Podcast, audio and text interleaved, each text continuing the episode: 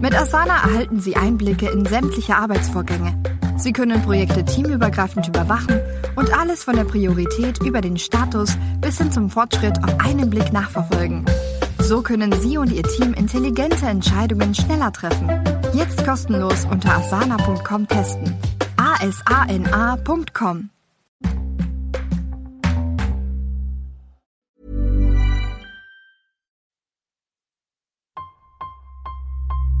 engine running. Absolute genius. Get this. Welcome. Welcome. this is the show where we bring you Science. What that essentially means is Discovery. advances. Questions. Research. technology. Unbelievable. Without further ado, This is The Naked Scientists. Hello, welcome to The Naked Scientists, the programme that brings you the latest breakthroughs in science, technology, and medicine, with me, Chris Smith. Coming up, the mouthguard technology that's helping to tackle head knocks in sport. We can accurately measure head acceleration events. That is how your head reacts to a head impact. Dr. Éanna Falvey. Also on the way, we'll assess the impact that space junk is having on our atmosphere, and the eyes are said to be the window to the soul. But what can they tell us about our health in general?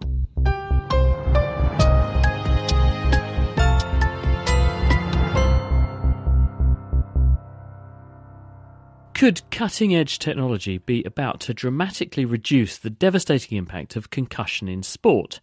Repeated knocks to the head in collision sports like rugby can cause traumatic brain injuries, and enough of those TBIs, as they're known, might add up to dementia later in life. This is what Wales rugby international Alex Popham, who was diagnosed with dementia at the age of just 40, had to say about his own experience recently.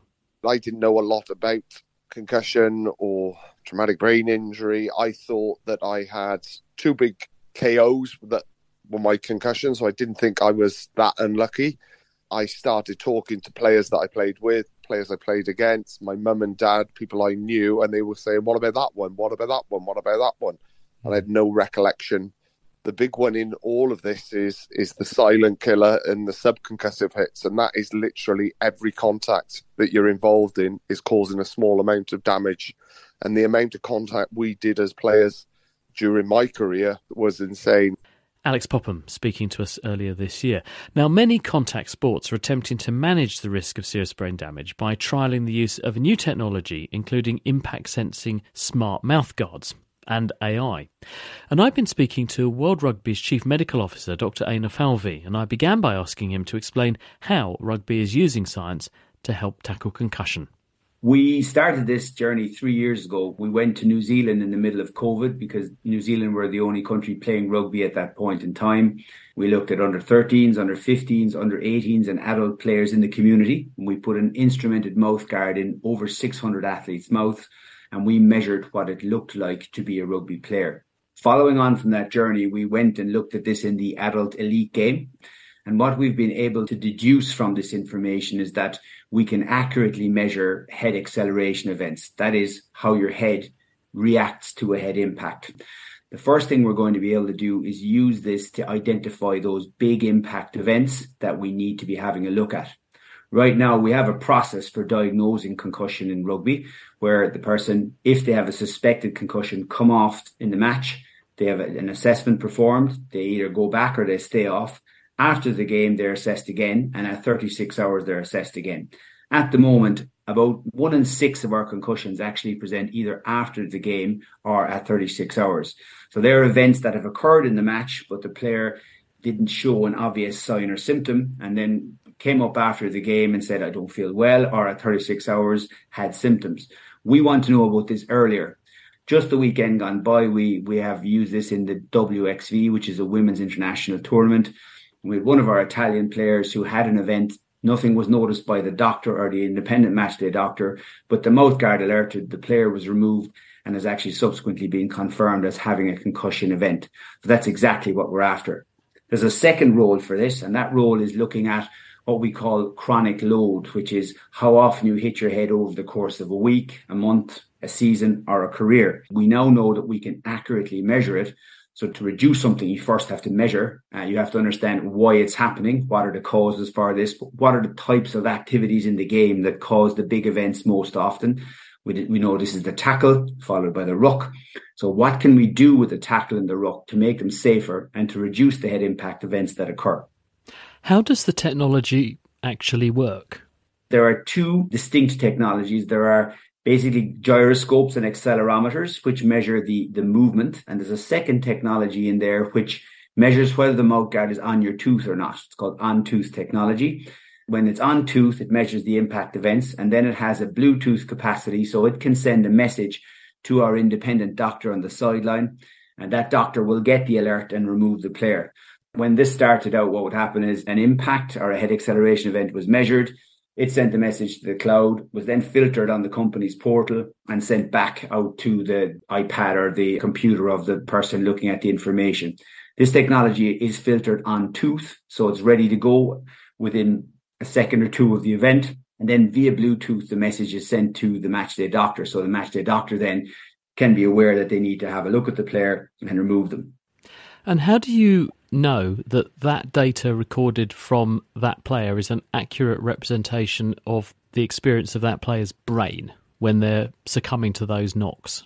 We looked at for example, putting sensors in helmets, but that's notoriously inaccurate because the helmet moves independently of the head. So you get a lot of artificial movement and noise from the technology. The reason we use an instrumented mouthguard is that the player has a 3D intraoral scan performed. The mouthguard is made to that scan and it fits snugly onto their teeth. So the teeth are attached to the skull. The skull surrounds the brain. That's as close as we can get to measuring brain movement and brain response. So the technology then centers to the center of the head. So, for example, players' age and size have a bearing on how that's filtered, but that information is a proxy.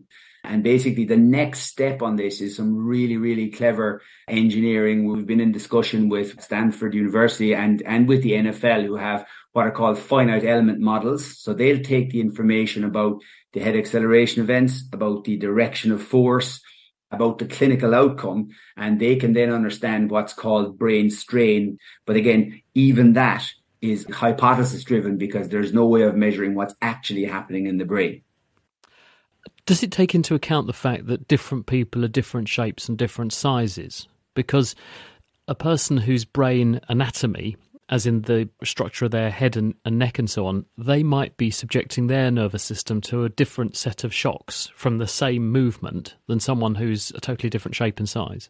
So if you're a, a female rugby player, by virtue of the type of game you play, you will have less and lower magnitude impact events. Yet the concussion rate is very similar. So we think there is a susceptibility difference between men and women, which may be related to head size, neck strength, tolerance, neuromuscular control, which is basically how well your nervous system responds to movement and your ability to cope with that. So, for example, when you fall on the ground, if you have very good neuromuscular control in your neck, you hold your head steady and you don't bang your head to the ground. Whereas a mechanism that we sometimes see in the women's game that we don't see in men is that when the player falls, they subsequently bang their head on the ground. And the hypothesis there is that neck strength and neuromuscular control of the neck is a factor in that. So, is this a reflection on match fitness as well, in the sense that if you know someone is very fit, they're very strong, they've got really good muscular control, that they're going to be less susceptible? And so, that's one of the metrics that perhaps you'll be arguing makes some knocks safer for some people. But once you've got this data, it reinforces your ability to, to make those sorts of judgments. I turn it around ever so slightly, and I would say that we understand that playing age is a significant factor in injury risk. So your level of experience and your level of physical training and preparation are in some ways protective. But the other edge of that sword is the fact that as you get better and bigger and stronger, you move faster, you generate higher forces. So there's probably a tipping point there. Lots to learn in that space, and we're just tipping the iceberg on it at the moment. World Rugby's Chief Medical Officer there, Dr. Éanna Falvey. Into space now, and a new study has found that space junk is a polluting presence in Earth's upper atmosphere. When satellites become defunct, those who are responsible for them have three options leave them up there as junk, let them fall down in bits, or, as is becoming increasingly popular, let them burn up on re entry. But the study's author, Daniel Murphy, says that this latter process leaves traces of metal particles lingering in our planet's atmosphere. They're building up, but the consequences are unknown. He's been speaking to Will Tingle. You have these satellites re-entering, and we know they burn up, and they produce, you know, metals, you know, aluminum, copper, these other metals, and those aren't going to disappear out of the atmosphere. And what's really new here is we have measurements showing that they end up in the stratospheric particles. And that is, you know, not necessarily an obvious where do they go? Now we know where they go. They go into the stratospheric particles. And there's also a background of what's called meteoric smoke. And it's little tiny nanoparticles that are left behind after meteors vaporize. And there's sort of a constant uh, drizzle of these incredibly small particles, tens of nanometers in size. And one of the things we're finding is that the metals from the spacecraft are either condensing on or coagulating with these uh, meteoric smoke particles. So instead of having the composition you'd expect from meteors, which is things like iron, silicon, magnesium, they also have these other metals in, like aluminum, copper, and other metals like that. Concern is that it's different material. It's now metals that weren't previously there when this stuff burns up, it's not gone. It it remains up in the stratosphere. But as we say, it's tiny. It's very difficult to detect. So how did you detect the various metal constituents if they were so small? So they're burning up actually at much higher levels than the stratosphere. The satellites burn up between 40 and 80 kilometers. And in the atmosphere, that air descends at some point down into the stratosphere. And as these particles come down, they pick up sulfuric acid, which is a natural process. And we have a mass spectrometer on a uh, NASA airplane. And we sample these particles and blast them with a pulsed laser light and look at, at what comes off. And we can very sensitively tell what the sulfuric acid particles are made of. And in many of those sulfuric acid particles, we see small amounts of metals, either from meteors or now from uh, re entering satellites you know, our measurements were showing we estimate that right now we can detect aluminum in about 10% of the particles in the stratosphere. That does sound like a lot of stuff that I personally wouldn't want hanging around in the upper atmosphere. Well, I think right now, on the one hand, we don't have concrete evidence that it's causing harm. On the other hand, these are new things we're putting in the atmosphere, and we really don't know what they're going to do to the atmosphere. And that's an uncomfortable situation to have plans to put a lot of material in the atmosphere and you don't quite know what's going to happen. That's a, a very unnerving concept, then, isn't it? That 10% of the stratosphere have this particle and we have no idea what it does. Uh, you know, I have to say personally, yes, I find it uncomfortable. And again, it's kind of the trite call for more research, much of which, incidentally, will probably be in the laboratory. People looking at what does aluminum do in a sulfuric acid particle, and a lot of the stratosphere is quite cold. And what's the chemistry, and how do the chemicals in the stratosphere then react with that particle? So there's actually a lot of laboratory work as well as measurements in the atmosphere within this decade, we've got uh, Jeff Bezos planning to launch over 3,000 satellites to keep up with Starlink. Starlink's aiming for 12,000 satellites. Each of them only have a rough estimate. It was a five year orbit time. So, with this exponential rise in satellites and therefore a rise in stuff burning up, are we looking at an increase in these sorts of particles in the atmosphere that we don't really know what are going to do?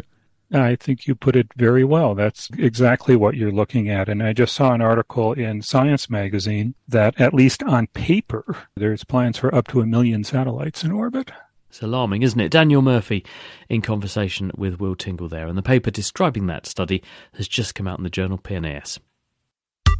The Naked Scientists podcast is produced in association with Spitfire, cost effective voice, internet, and IP engineering services for UK businesses. Find out how Spitfire can empower your company at spitfire.co.uk. Music in the programme is sponsored by Epidemic Sound, perfect music for audio and video productions. You're listening to The Naked Scientists with me, Chris Smith. Researchers at the University of Exeter have been attempting to find out how the world's agricultural landscape looks set to change over the next 40 years. They've pulled together information on 1,700 crops from a database created by the Food and Agricultural Organization, and they predict that as global temperatures rise, wilderness areas closer to the Earth poles will become suitable for growing crops. At the same time, current agricultural areas will become much less productive As a consequence, farming may have to move, placing valuable wilderness ecosystems at risk. The study's lead author, Alexandra Gardner, has been telling me about the research. We wanted to look at what will climate change mean for agriculture and how might it change where we're able to grow crops. And we were particularly interested in high latitude areas currently classified as wilderness, so they're untouched by humans, because these are really important areas for global biodiversity. They've got huge cultural value and they also have huge value as carbon stores. Are these areas going to be under threat from changes to agriculture? So, in order to to feed a growing population and an ever hungry world, because some areas, because of climate change, are going to be less good at growing crops, we're going to have to exploit areas that at the moment we regard as pristine wilderness. Yeah, exactly. We've got a growing population we need to feed, so we need more food, but potentially on less land if some areas are becoming less suitable to growing crops. So we might be looking to areas where crops currently aren't grown and considering their conversion to agriculture. How does one go about doing a study like that? How did you approach it? We used a model called EcoCrop. Essentially, it looks at what the crop needs to grow and considers whether the temperature and the amount of rainfall that falls in the area over that season is going to be sufficient to allow it to grow.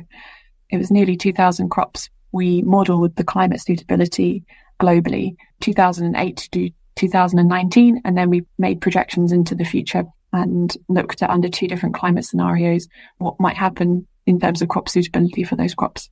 So we've just looked at climate, we've just looked at temperature and precipitation, how those are going to change and whether that will make an area more suitable or less suitable for a crop. And what picture emerges? What we've seen globally is that large areas of land that are currently suitable for crops are no longer suitable for crops in the future, or fewer crops will be able to be grown in those areas in the future.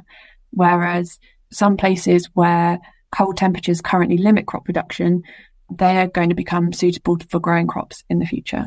Does this mean then that we're, we're basically going to move farming from where it currently is to places that look much more promising just to sustain output and possibly augment output because we do have more people. We anticipate more people as we go into the future that we've got to feed.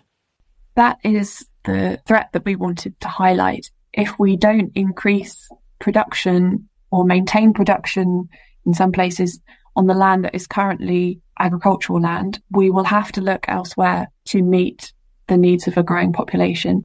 Does your work give you any insight into how much new land we might have to open up, and therefore how much wilderness might be under threat under these sorts of situations? The area of land that becomes newly suitable for agriculture in the future. So that is an area where at present no crops can be grown, but in the future at least one, possibly more crops could be suitable to grow. This area is equivalent to 7% of the total wilderness areas. So 7% of wilderness becomes newly suitable for agriculture in the future. So that means, given our track record for when an opportunity exists, we tend to find people exploiting it. Up to 7% of the world's wilderness could be at risk then. Yes, if all of the areas that become newly suitable for agriculture in wilderness areas get converted to farmland, then yes, up to 7% of total wilderness could be lost. How bad did you assume climate change was going to have to get in order for the effects in your simulations to play out? And therefore, is it is it potentially preventable from that standpoint? We looked at two scenarios of climate change an intermediate scenario where we are able to cut our emissions of greenhouse gases, but still it results in a certain level of warming. And then we looked at a high emission scenario whereby essentially we do nothing, greenhouse gas emissions continue to rise and is kind of the worst case scenario. Even with that intermediate scenario, there's still a lot of the wilderness is at risk from being converted to agriculture, really just underscoring the fact that we need to do as much as we can to reduce those greenhouse gas emissions. Alexandra Gardner at the University of Exeter, and a study describing that work has just come out in the journal Current Biology. Now, we've long used eye tests as a way of checking the health of our vision, but increasingly the medical community is finding ways of using our eyes to examine the health of the rest of our bodies, as Will Tingle has been hearing.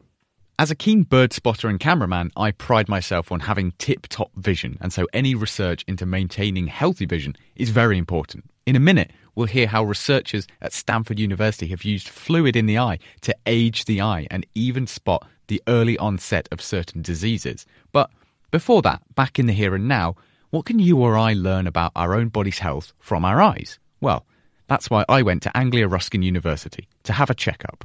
Hello, I'm Kes Latham. I am Professor of Optometry here at Anglia Ruskin University.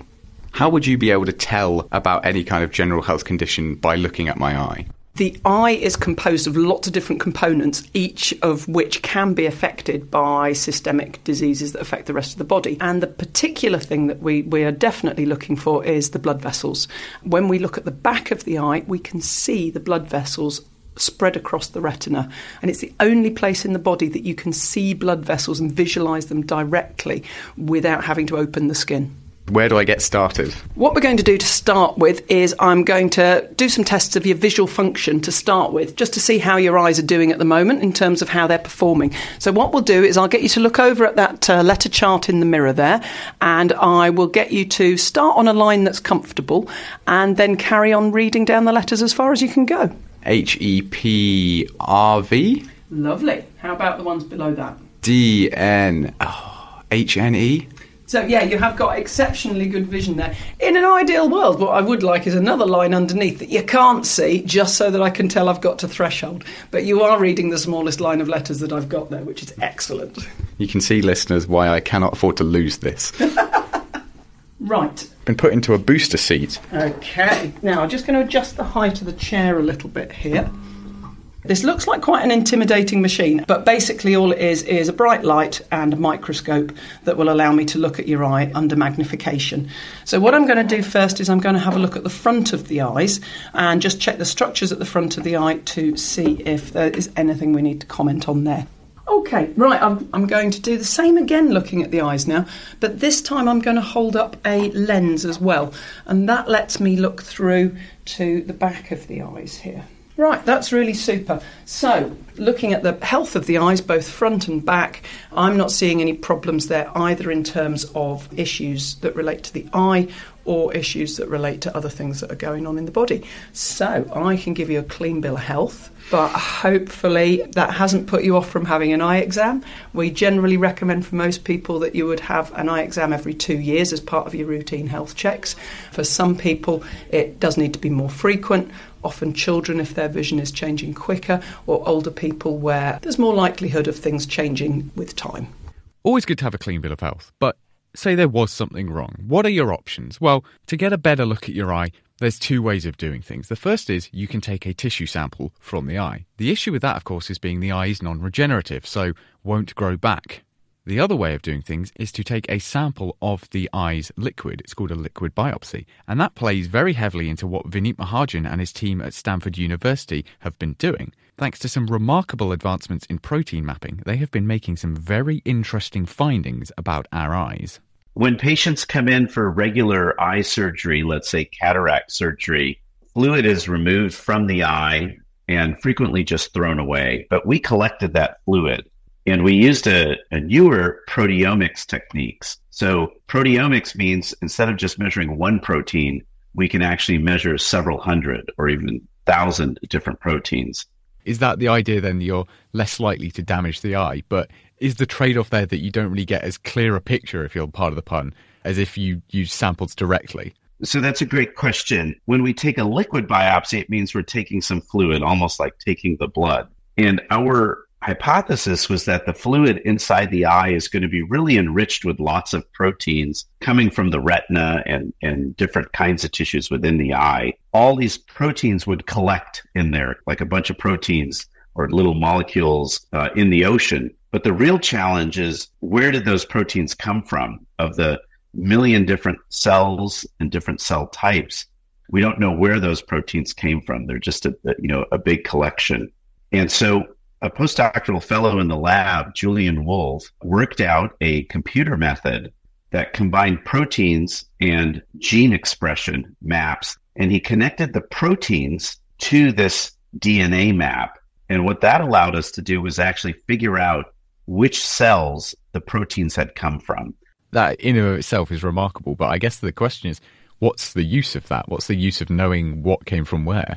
With so many proteins and mapping them back to the cells, we could actually see which cells were involved in different kinds of diseases. And in specific diseases, the types of proteins they leaked were different between diseases. Ah, so you can tell which diseases are prevalent by looking in the eye. This is almost like a early diagnosis system. Very much so. And we had some some different kinds of surprises. In the case of diabetes, for example, we could see that in advanced diabetes, there was a different kind of immune cell that really hadn't been implicated in the disease that was that cell was starting to show up in the eye and and cause damage. One of the really interesting things that we were able to do because there's so much data here is we were able to use artificial intelligence to create a biological clock for the eye. So we know that different parts of our body seem to age at different rates. So a lot of our patients are super healthy except for their eyes. It's as if their eyes had aged more than their muscles or their heart or their brain. And we found using the artificial intelligence algorithm that if we measured 26 proteins, we could predict the chronological age, the actual birthday of our patient just by measuring those proteins in the eye.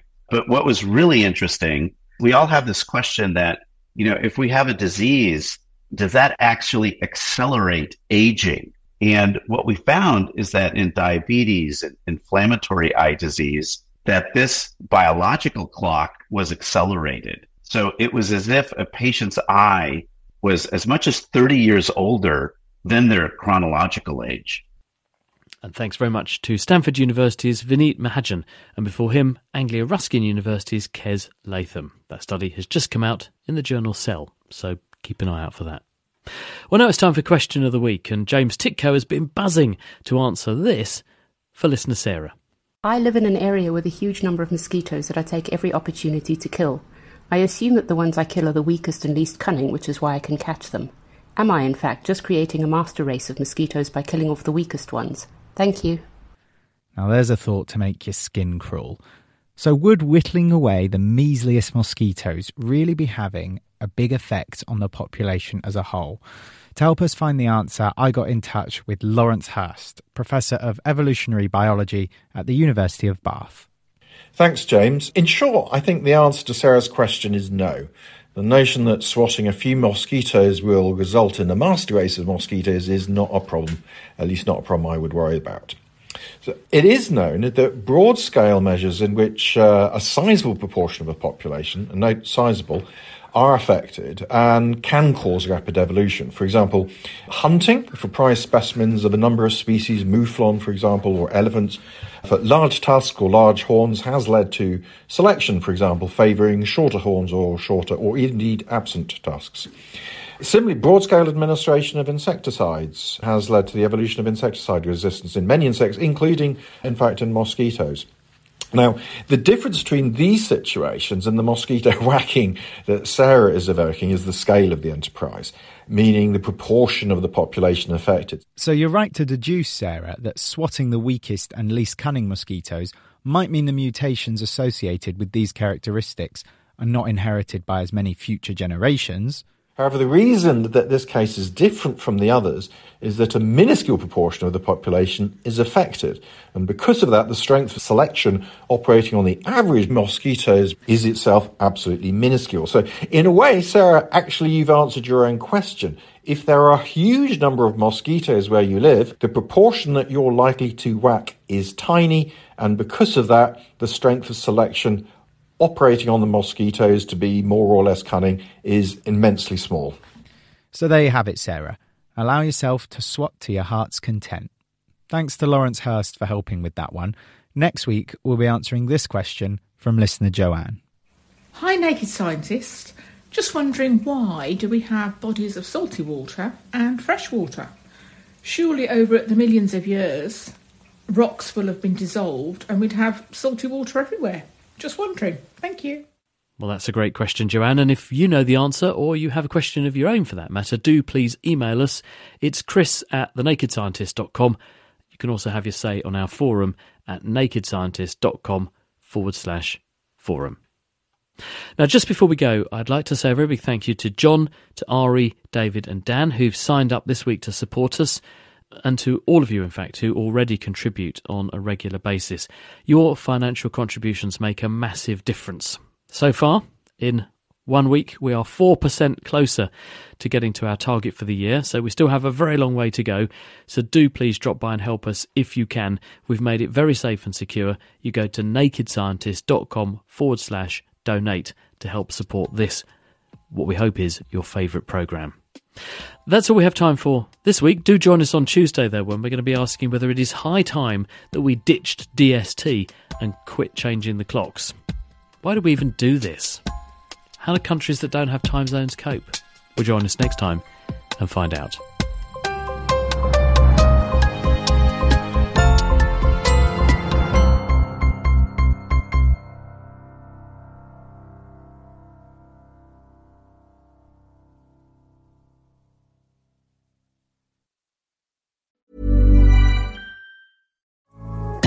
Podcast macht kurz Pause. Hate Speech dagegen hört nicht so einfach auf.